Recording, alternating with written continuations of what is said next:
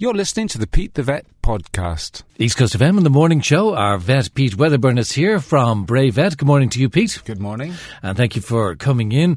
And Pete is also on TV3 and uh, you can check out his website, which is petethevet.com. By the way, a question came in recently. Mm-hmm. Can pets eat carrots? Now, we probably know that Bugs Bunny eats carrots, but what about dogs and cats? Well, do you know, they, they can. Uh, cats, first of all, are unlikely to be interested in carrots. It's not the kind of thing that cats eat. They're more meat eaters. They do eat some veggies. I know cats in particular, some that like eating mushrooms of all things. I think the texture of mushrooms is kind of a bit flesh like, and some cats like doing that.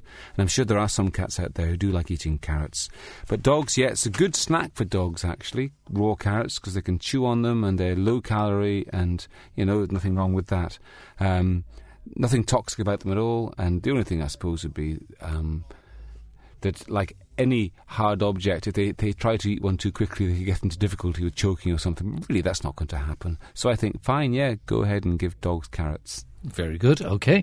And thanks for that question. 083 33 99 103 for questions for Pete for future programmes. In the meantime, Pete, uh, mm. this story of the rabbit being rescued and then the owner of the rabbit being rescued as well. So um, tell us about that. And uh, it's probably not advisable to jump into rivers or lakes after pets, is it? It's not, No, it, it definitely definitely isn't. Every year, unfortunately, there are stories about people who, who have a, a pet usually a dog in the river. Um, the dog's happily swimming, but then the dog gets into trouble for some reason, starts to be swept away, and the owner then dives in to try and rescue their pet. And unfortunately, the pet manages to scrabble out somehow, but the owner doesn't, and the owner then unfortunately dies of drowning. And um, these these events are reported every every summer in, in newspapers. I, I know a veterinary nurse, unfortunately, in Scotland, who that's exactly what happened to her.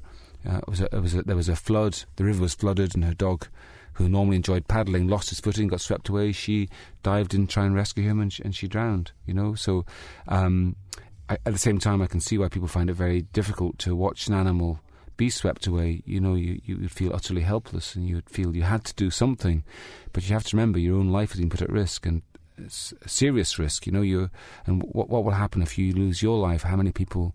Will be devastated by that happening. So you have to try, although it's very hard in the heat of the moment, mm. you have to try and think about all those things before just leaping in to rescue a pet. But anyway, the story, the story um, uh, in the newspapers is this week is a remarkable one.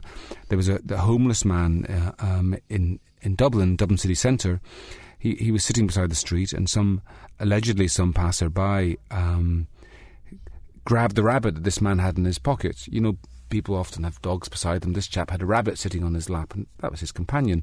And some this passerby apparently grabbed the rabbit, threw it into Liffey, right, uh, and the man was left looking at his rabbit submerged in the water because rabbits don't swim and being washed away.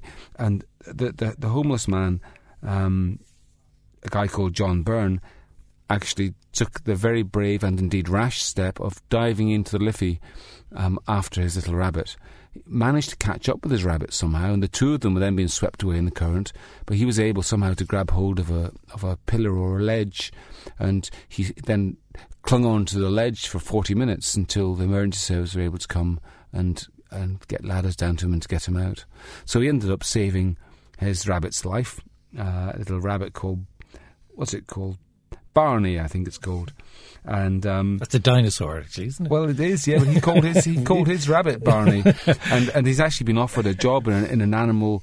Uh, uh, in an animal petting farm now in Tipperary. Somebody said this man is such a caring man with animals, he will surely be able to fit in well with our petting farm. So he's been offered he's been offered a job now, and um, meanwhile, an 18-year-old man has been uh, is going to appear in Dublin District Court later this month, charged with cruelty to animals. So, you know, mm. that was the end of that story. But really, I mean, much as I admired John Byrne's bravery in diving in after his rabbit, it could so easily have ended up in, in, in him losing his own life. And I think it's a real. Because kids will jump into the canal after a dog or something like that. That sort of thing. And yeah. usually, because it's a dog, the dog eventually swims to the shore and yes. the child dies. That's and there's many many t- times that sort of story is reported. Yes, and it's it's especially with dogs, it's actually very difficult to, to rescue a dog in, in, in water because they um, they panic and they're scrabbling with their legs to try and um, get out or to, to, do anything, try just to stay afloat. And if you go up to them, they'll scrabble you, they'll scrabble your body, and they'll scrabble your legs. They're not going to be like a human who's been rescued might put their arm around your neck and make it a bit easier. Um, a, a, dog would actually work against you sometimes in, in the sheer panic. Um, but uh, you know, I, have I've been in situations where I've been worried about an animal in the water, and I, I, I can I can see how people get really um, challenged by by being sensible. It's just too difficult. There's too much that's going on. Um, yeah. Um, so the general advice is uh, to weigh up the situation. Uh, well, I suppose have the dog, uh, whatever, on a lead uh, close by uh, these well, sort of dangerous situations, so that I, these I, situations don't arise in the first place. I, yes, I, think you need. I mean, I think water. Water and swimming are great for dogs, especially in the summer months. Good way of keeping them cool. But don't just let a dog dive in any old where.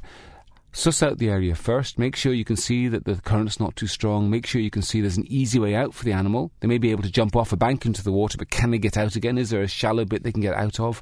Um, and um, indeed, best thing would be to even take some simple preparations for if they do get a bit stuck. Take things like a long lead with you, so that you know, so that you can um, have some way of, of helping them out if they do get into some sort of difficulties. A plastic but, bone or something that they can hold onto with their mouth, and maybe they'll they'll grab it and you can drag them a bit. I think it's worth thinking about things yeah. a bit anyway, rather than. So I'm coming up with the just, ideas. You know? Yeah, yeah. I'm impressed, Declan. I'm impressed. But listen, rabbits don't swim. Is that it? Well, no, they wouldn't normally swim. Obviously, you don't. Yeah, but it's, it's, I think a lot of animals, if they find themselves in water um, and the option is either sink or swim, then you know they, they, they manage to do some sort of swimming to keep the head above water. And clearly, this little rabbit didn't just sink; um, it, it, flailed around and stayed on the surface long enough for its owner to, to leap in and grab it.